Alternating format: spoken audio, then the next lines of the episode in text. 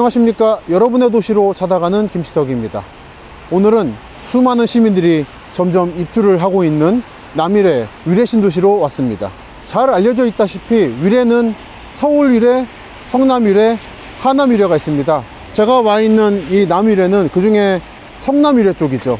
제가 지금 서 있는 이 길의 뒤쪽은 오남로라 불렸고요. 저 역도 원래는 오남역이라 불릴 뻔했습니다. 근데 시민들이 오남역을 반대해서 남위례가 된 건데, 왜 반대했느냐? 오남은 한국의 초대 대통령인 이승만 대통령의 호죠. 그럼 왜 여기에 이승만 대통령의 이름이 붙은 길이 있고 여기 생길 뻔했느냐?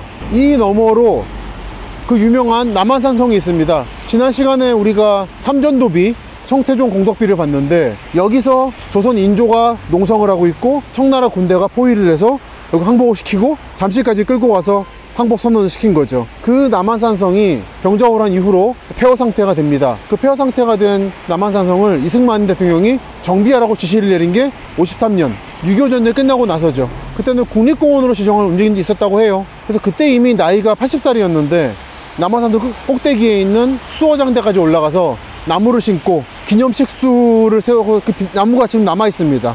옆에는 이 박사님 행차 기념이라고 비석도 있고, 그 아래는 그 당시에 약간 뭐랄까요, 아부죠. 팔십 세 생일 축하 공원을 만들었습니다. 그 사 일구 혁명 이후에 공원은 철폐가 됐고 기단만 일부 남아서 등산객들이 쉬는 쉼터가 되어 있는 상태입니다. 그런 연차가, 연휴가 있다 보니까 이 길 이름이 서울로부터 남한산성으로 이승만이 가던 길이라 해서 오남로라 이름 붙였고, 길 옆에 역을 만들었으니까 오남역이라 붙이면 되지 않겠냐라고 했는데 결국 이렇게 된 거죠. 그렇다 보니까 처음에 여기는 오남역이 될 것으로 예정이 됐어, 됐었습니다. 그래서 굳이 영상을 찍어드리진 않겠습니다만, 여러 시설물들이나 아파트 단지가 오남역 뭐뭐뭐라고 이름이 많이 붙어 있어요. 즉 현재는 남위례역이 되어 있어서 그런 이름들이 지워지고 있지만, 일부 시설물들에는 위례 오남 뭐뭐뭐라는 이름이 여전히 남아 있어서 그 역 이름이 지워지기 전, 지워지기까지 복잡한 과정을 상징하는 도시화석이 되어 있죠. 그리고 이 나, 이름이 남위례역인 데서 알 수 있듯이 이 역은 위례신도시의 남쪽 끝에 있습니다. 근데 위례신도시가 꽤 넓거든요. 북쪽 주민이나 서쪽 주민, 동쪽 주민은 이 남위례역을 이용하기가 굉장히 불편합니다. 또 우리 지난 시간에 올림픽 회밀리 아파트에서 보셨습니다만, 위례신사선 노선을 가지고 주민들이 아파트 단지를 통과하지 말라고 반대 운동을 하고 있었죠. 그 위례신사선의 출발 지점이 이 위례인 거죠. 그래서 여기서부터 강남 신사까지 철도가 놓이면 아마 남위례역보다는 그쪽 위례신사선을 이용하시지 않을까. 그 또 하나가 트램, 노면 전차 위례선이 예전부터 지어지기로 돼 있었는데 참 언제 지어질지 기약이 없네요. 철도라는 거는 착공을 하고도 참 알 수가 없고 언제 끝날지 모릅니다. 끝나봐야 끝나는 겁니다.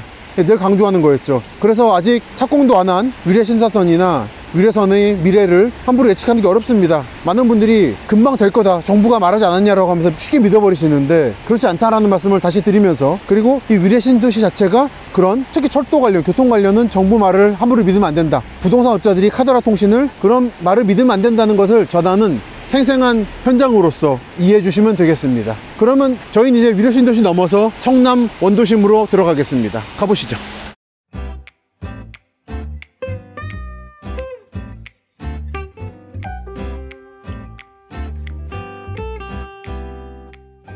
저는 지금 성남 광주대단지가 만들어지던 시기에 형성된 주거 블록에 와 있습니다. 보시면 여기는 차가 없죠. 이 단지를 와보시면은 차가 다닐 수 있을 정도의 폭이 있는 길이 있고, 그렇게 애매한 골목이 있습니다. 그 중에 여기는 차가 한 대 이상 다니기 좀 애매한 골목이죠. 그래서 일부러 이 길로 올라와 보려 합니다. 경사가 만만치 않죠. 놀라운 거는 이게 지금 평지부터 올라가는 게 아니라 저희가 버스를 타고 이미 한참 언덕 위에 와 있다는 겁니다. 지금 차, 버스 지나가네요. 저 아래쪽에 옛날 하천을 복개한 데가 평지고, 거기서 상당히 올라와서 버스가 세워졌고, 거기부터 다시 한번 올라간다는 거. 이게 성남 광주대단지의 높이죠. 올라가 보겠습니다. 보시면 양쪽으로 빌라들이 있는데, 이거는 광주대단지 만들어지던 때부터 있던 빌라는 아니고요. 처음엔 천막 치고 다들 사시다가 이렇게 집장사들이 들어와서 하나하나씩 고쳐준 거죠. 너무 보시다시피 너무 심각한 언덕이라 성남 원도심을 꼼꼼히 다니면서 답사할 체력이 저는 안 되더라고요. 여름엔 당연히 너무 더워서 안 되다 보니까 겨울에 주로 광주, 광주 대단지 답사를 하는데, 얼마 전 답사하다가 솔직히 포기했습니다. 그래서 성남 지역에 뜻있는 시민분들께 맡기는 걸로 하고, 저는 이렇게 접근하기 쉬운 곳만 다니면서 제가 눈여겨봤던 지역들이 어떻게 바뀌는가를 체크하는 데에 그치기로 얼마 전 마음을 먹었네요. 지금 제가 숨이 점점 가빠지는 게 보이실 겁니다.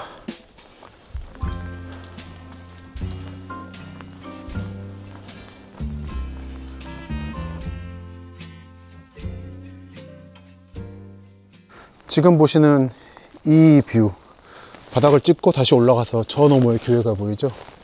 이게 이른바 몇 년 전 사진작가들에게 화제가 됐던 성남 인셉션입니다.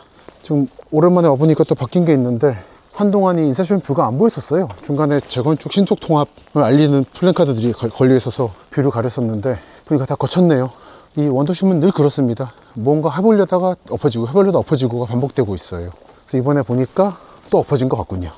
지금 여러분과 함께 온 여기가 제가 평소에 답사를 자주 안내하는 곳입니다. 성남 광주대단지의 구조를 가장 잘 보여주는 포인트 중에 하나입니다, 여기가.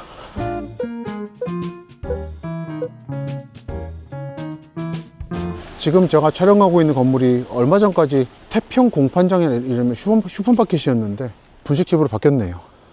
그랬는데 보니까 영업 종료를 했군요. 여기가 쉽지가 않습니다. 이렇게 언덕이고 하다 보니까 핫플레이스화가 되지도 않고 되기는 너무 힘들고, 그리고 이쪽으로 보시면 저 너머에 현재 안개 때문에 안 보이겠습니다만 저기는 군사지역입니다. 마침 알아서 자연이 가려줬네요. 저기 찍히면 안 되기 때문에. 성남 서울공항이고 군사공항이죠. 그래서 이 언덕의 이쪽 부분은 개발이 앞으로도 좀 힘들 겁니다. 고도 제한이 심하게 걸려 있어요. 성남 서울공항은 저희 책인 우리는 어디서 살아야 하는 것을 말씀드렸지만, 단순한 대통령 타고 내리고 미국 대통령 올 때 쓰는 공항이 아니라 굉장히 중요한 군사적 임무를 맡고 있죠. 그래서 이 공항을 위시로 해서 성남에는 수많은 군부대가 있습니다. 성남은 군사도시라는 말씀도 드렸고요. 그렇다 보니까 이쪽은 제가 성남시장 하셨던 분하고도 얘기를 해보기도 했는데 참 어렵다고. 그래서 이 성남 원도심을 열 몇 개로 쪼개서 각각 재건축이나 도시 재생이 진행되고 있습니다만, 여기는 아마도 어쩔 수 없이 제한 때문에 재건축 재개발이 아닌 도시 재생 방식으로 가지 않을까 짐작을 합니다. 이, 이 각도를 보세요. 정말 어렵습니다, 뭘 하기가. 한국의 발견이란 책의 경기도 성남편을 보면 여기를 달나라 별나라라 불렀어요. 불렀대요. 그게 이제 달, 별이 보이는 산동네라서라기보다는 티비라든지 라디오 가전제품들을 예전에는 할부로 많이 했잖아요. 몇 개월 할부. 그 다음에 돈 받으러 오면은 어디론가 딴 데로 이사가 있고, 여기 단지 내에. 그래서 참 별 사람들이 다 있다고 해서 별나라라 했다고 하는 카더라가 책에 적혀 있습니다. 제가 만든 말은 아니, 아니니까 오해 없으시기 바랍니다. 그래서 지금 우리가 내려온 곳은 완전히 평지는 아니지만 그래도 버스가 다닐 만큼의 길이 확보된 곳이죠. 광주 대단지 중에서 이 중턱에 계신 분들의 라이프라인 같은 거죠. 생명줄입니다. 저희는 이제 이 근처에 있는 베이커리에 갈 겁니다. 그 베이커리 자체도 유명한 집인데, 그 베이커리가 제가 마지막에 갔을, 갔을 때하고 바뀐 게 없다면 옥상을 개방해 줍니다. 그래서 그 옥상에서 광주 대단지 경관의 일부를 볼 수가 있어요. 그래서 답사 때마다 꼭 코스에 넣어서 찾아가곤 하죠.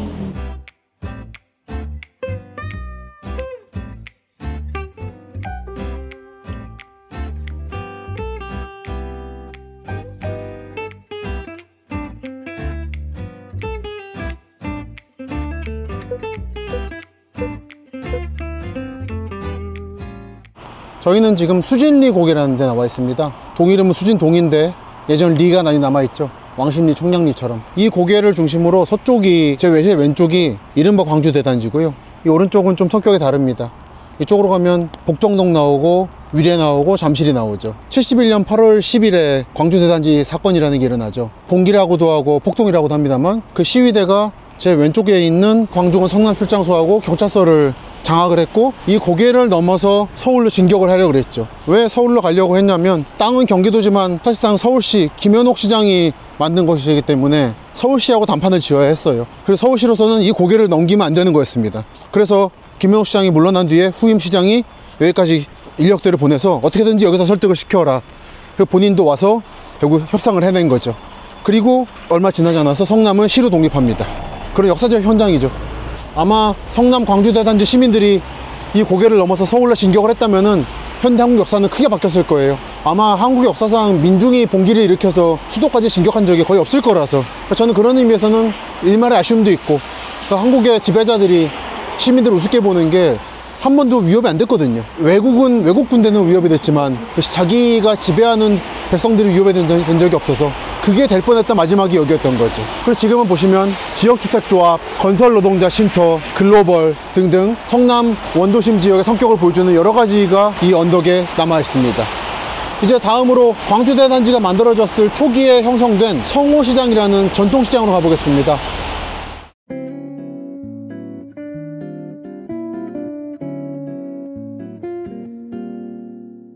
여러분이 지금 보시는 저기 재래시장이 성남에서 아마 가장 오래전에 생겼을 성호시장입니다. 성호라고 읽고 성남에 온 호남 사람들의 시장이라고 해서 성호시장이라고 하는 붙였다라고 하는 설도 있는데 정확하진 않은 것 같습니다. 칠십 년 정도에 생겼다고 해요. 성남 광주대단지가 발생한 게 육십구 년 구월이니까 그 직후에 생긴 거죠. 여기는 들어, 이따가 들어가 보시겠습니다만 목조 아케이드가 되어 있어서 당시로서는 규모가 굉장했을 거고 나름 첨단이었을 건데 이제는 화재 위험이 도사리는 목조 건물로 쇠락해버려서 그동안 재건축을 둘러싸고 수많은 갈등이 있다가 이번에 이 지역은 재건축을 하고 저 너머에는 임시시장을 만든 상태입니다. 그쪽은 아마 영업을 하게 될 것 같아요. 그리고 제가 와 있는 이, 지역, 이 지역이라고 하면 반드시 설명을 해야 되는 게 여기입니다. 펜스가 쳐있는 이 블럭이 속칭 중동이라고 하는 곳이에요. 서울 경기도에서 가장 거대한 상면 미식결주 중 하나였죠. 이 블럭을 전체를 밀고 지금 아파트를 개발하려고 하고 있습니다. 여기서 저 끝으로 올라가면은 남한산성인데 그쪽으로 가면 단대오골이라고 있습니다. 그쪽이 성남의 예전 광주대단지 때 버스 종점이에요. 그쪽에는 아직 여기 중동에서 하던 영업 형태가 남아있지만 그건 일부고 대부분은 이렇게 철거가 끝난 상태입니다. 여기서 일하던 여성들이 마지막까지 반대 시위를 했던 걸 기억하고 있는데 결국은 그렇게 정리가 됐더라고요. 그러면 저희는 지금부터 성호시장의 뒤로 돌아가서 전모를 볼 수 있는 곳을 여러분께 보여드리려 합니다. 따라오시죠.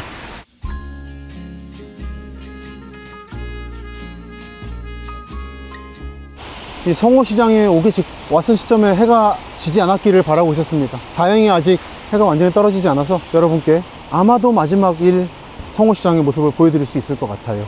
여기가 지금 성호시장 사거리라는 곳입니다. 우리는 이제부터 길을 건너서 성호시장의 뒤쪽으로 갈 겁니다. 여기 보시면 아직 안쪽에 영업을 하고 있습니다. 그래서 영업하는 가게들을 표시해놨네요. 쌍방울 같은 의류업체도 있고 떡집, 그 방앗간, 이 동네가 또 기름집이 유명하거든요. 모란시장하고 여기가 성남의 기름집 메카 같은 곳이었죠. 이런 식으로 이제 철거가 진행되는 곳도 있고 저 너머에 살짝 불빛이 보이네요. 틈새로 아마 불빛이 좀 보일 겁니다. 아직 영업을 하고 있습니다. 근데 일반적인 시민분들이 편하게 가실 만한 곳은 아니고요. 이제 단골들만 가시더라고요. 그리고 현재 대부분의 업체는 이렇게 임시시장에서 영업을 하고 있습니다. 이거를 만들어주고 여기는 업체들을 빠지게 했죠. 임시시장. 이렇게 보시면 아케이드의 목조 구조가 보일 겁니다. 이제 지붕에다 걷어내린 거죠.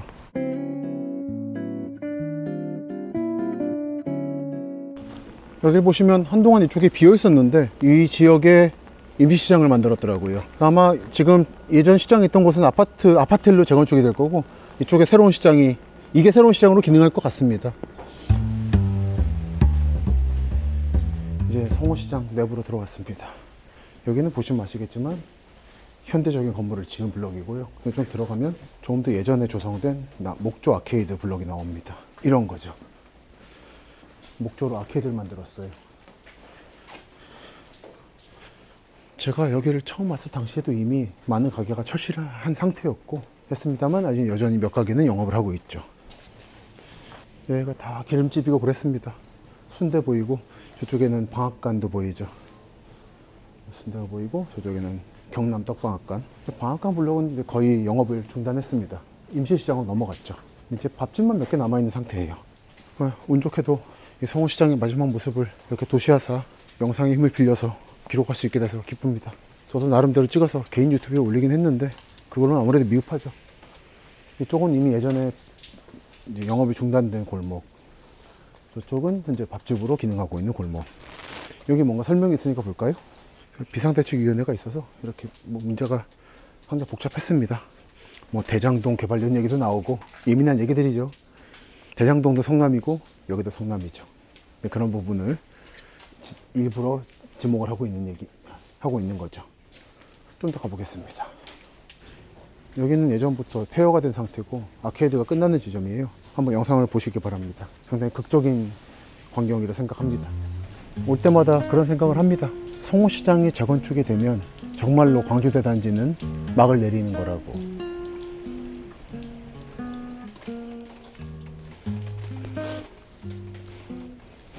이제는 광주대단지에 대해서 이야기를 할 때 반드시 나와야 하는 마지막 모란시장으로 가보죠.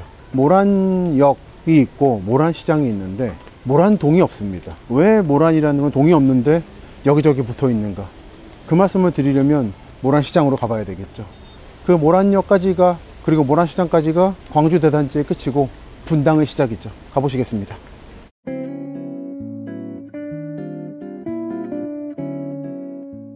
예, 저희는 지난 시간과 이번 시간에 걸쳐 두 번에 걸쳐 말씀드린 잠실부터 광주대단지까지의 답사 임장의 마지막인, 마지막 목표지인 모란시장에 나와 있습니다. 여기가 광주대단지의 남쪽 끝이에요. 이 광주대단지의 서남쪽, 이 지금 와 있는 곳에는 모란시장이 있고, 동남쪽에는 상대원, 하대원이라고 해서 공단지대가 있습니다. 그리고 저 너머는 아파트가 좀 있습니다만 그린벨트가 펼쳐져 있고, 그 너머에 성남시청과 분당이 시작되죠.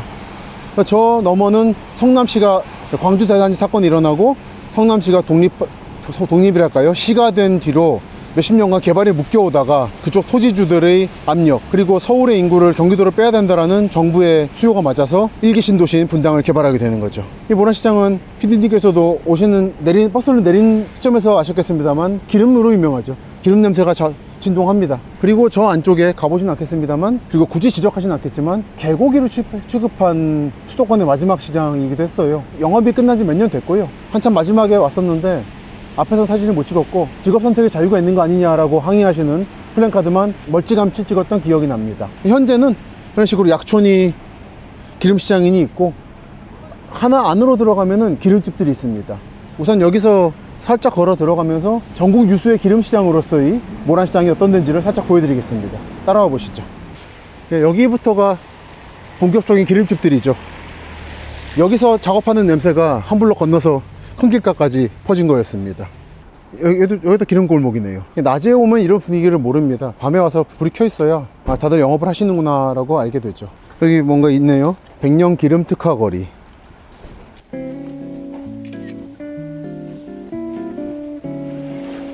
예전에 쓰시던 간판을 그대로 남겨두셨네요. 이런 데들은 공무원들이 간판 정비를 안 하면 못 견디는 병이 있는지 주기적으로 간판 정비를 하는 바람에 예전 흔적이 잘 없거든요. 근데 방금 그 간판이 좀 예전에 한 팔십 년대 간판인 것 같습니다. 한번 쓱 둘러보시면서 지난 시간과 이번 시간 두 번에 걸친 잠실부터 광주대단지까지 현대 서울의 탄생 안내를 마무리 짓고요. 저희는, 저와 피디님은 식사하러 갈 겁니다. 맛있는 거 먹겠습니다.